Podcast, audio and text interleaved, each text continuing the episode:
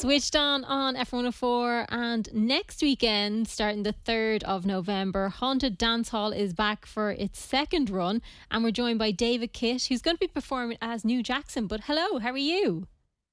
I'm good. Thanks thanks for having me on. Thank you very much for chatting to us. So this is your first time being involved with Haunted Dance Hall. How does that feel? Yeah, great. I mean, it, it, it, the lineup last year and this year, uh, it's really amazing, incredible lineup. Um, some some like inter of like incredible international talent. So yeah, it's just really nice to be to be asked, um, in and be in such company. I guess. Yeah, because there's going to be over 40 electronic and experimental artists that are happening over the weekend between the 3rd and the 5th. Do you think it's important to have these kinds of events as a musician? Yeah, I mean, it seems to be it seems to be something that's kind of like there's been a, a real push for it um in the last couple of years. You know, like I guess part of the kind of gives the Give Us the Night campaign mm-hmm. and um just there's been a kind of a move to kind of move more electronic and dance music into kind of I guess more art spaces and and uh I guess unlikely spaces that you wouldn't associate with with them normally and I, it it it's a uh, I guess there's a lot of progressive music in in in the electronic world, and it's I think a lot of it as well. When you think of the likes of Caterina Barbieri and Oneohtrix Point Never last year, it was like, you know, there there are people that really suit those kind of spaces. Mm-hmm. Um, mm-hmm. and there's a lot of emerging younger Irish acts that kind of fit in that world too. So yeah, it's it's it's you know, I mean, there there's a there's a lack of spaces at the moment. There, you know, one of the biggest issues for promoters is finding suitable spaces for any kind of music. So mm-hmm. you know, I guess we have to use what we have, and it's and it's great that uh, National Concert Hall have opened up their doors in that regard.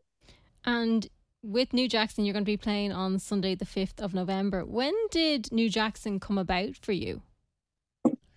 Um, 2011 um, it was kind of like I started it kind of anonymously uh, with very little expectation, um, and it was hilarious because I, I'm, you know, the aim was to do it uh, anonymously, and mm-hmm. within, um, you know, within about, I think I put up four tracks on SoundCloud, and someone said, "Is this you, kids?" or whatever. I kind of got outed pretty quick, but uh, I love and, that. Uh, it's kind of hard to keep a secret, I guess. Um, Especially in the uh, Irish music industry, it's so small.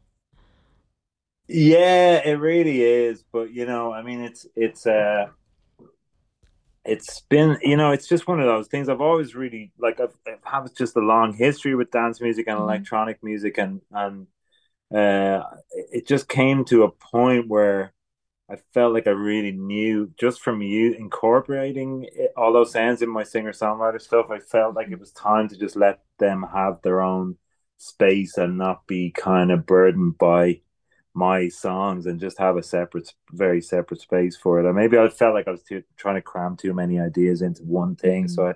I had to start streamlining it a bit, you know.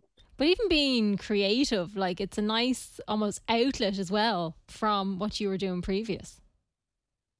Yeah, it really is. It's it's it, it it was kind of like a world. There's this one tune by an act called Project PM called When the Voices Come. Mm-hmm. Um and it was like I was like, how come this band only made this one song? It was like a vocoder driven, really moody electronic kind of thing. And uh and it was almost like I was uh, originally I was kind of imagining oh imagine Project PM had made like you know three albums and mm-hmm. and it's just a very rich world like once I opened it up I kind of feel like I'm just really attached to New Jackson it's yeah. like a um it's something that I really it's a world that I really enjoy going back into and and the live show has been getting better and better and I really enjoy performing it live. It's a very different space to, you know, standing up in front of people with an acoustic guitar. Mm-hmm.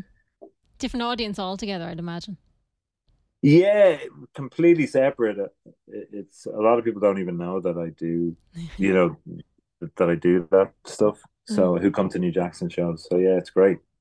Have you any people who've come up to you that are both David Kitt and New Jackson fans? Yeah, there. Yeah, definitely. Over the years, yeah, yeah. It's um, it's I think people kind of slowly kind of uh, yeah, it's I, I, think people slowly join the dots, and then mm-hmm.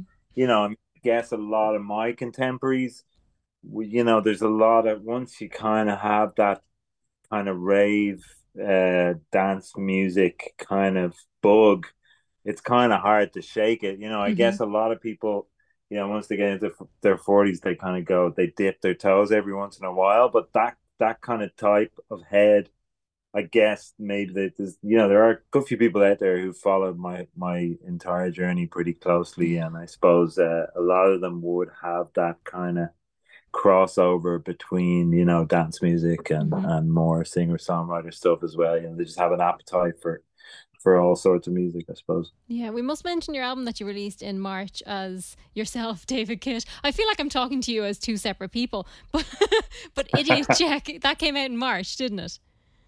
It came out in March, yeah, yeah. I've been touring it all year. It's been going really good, and um, there's a nice reaction to the record. So yeah, it was it was cool.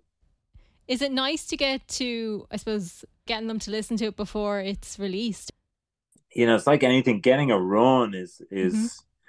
When you mainly gig in Ireland. You know what I mean? It's it's uh getting a solid run where you really get to kind of iron out the creases of something and develop a set uh, is is a, a, real luxury and something that I get really excited about, you know. So it's yeah, I'm doing Whelan's on the 9th of December That's with right. this band that I've been playing with all year and mm-hmm. I think the show is really special and it's probably that'll be the last chance to see the show, I guess. So it's David Kitt and his only friends. David Kitt and his only show. friends, yes, yes. the 8th and 9th in Whelan's. December show. And then also New Jackson is going to be performed the Sunday night, the 5th of November, for Haunted Dance Hall. And you're going to be in the Sugar Club because they've given, last year I think it was only the National Concert Hall, whereas now it's on show and the Sugar Club as well. So you're playing the Sugar Club on the Sunday.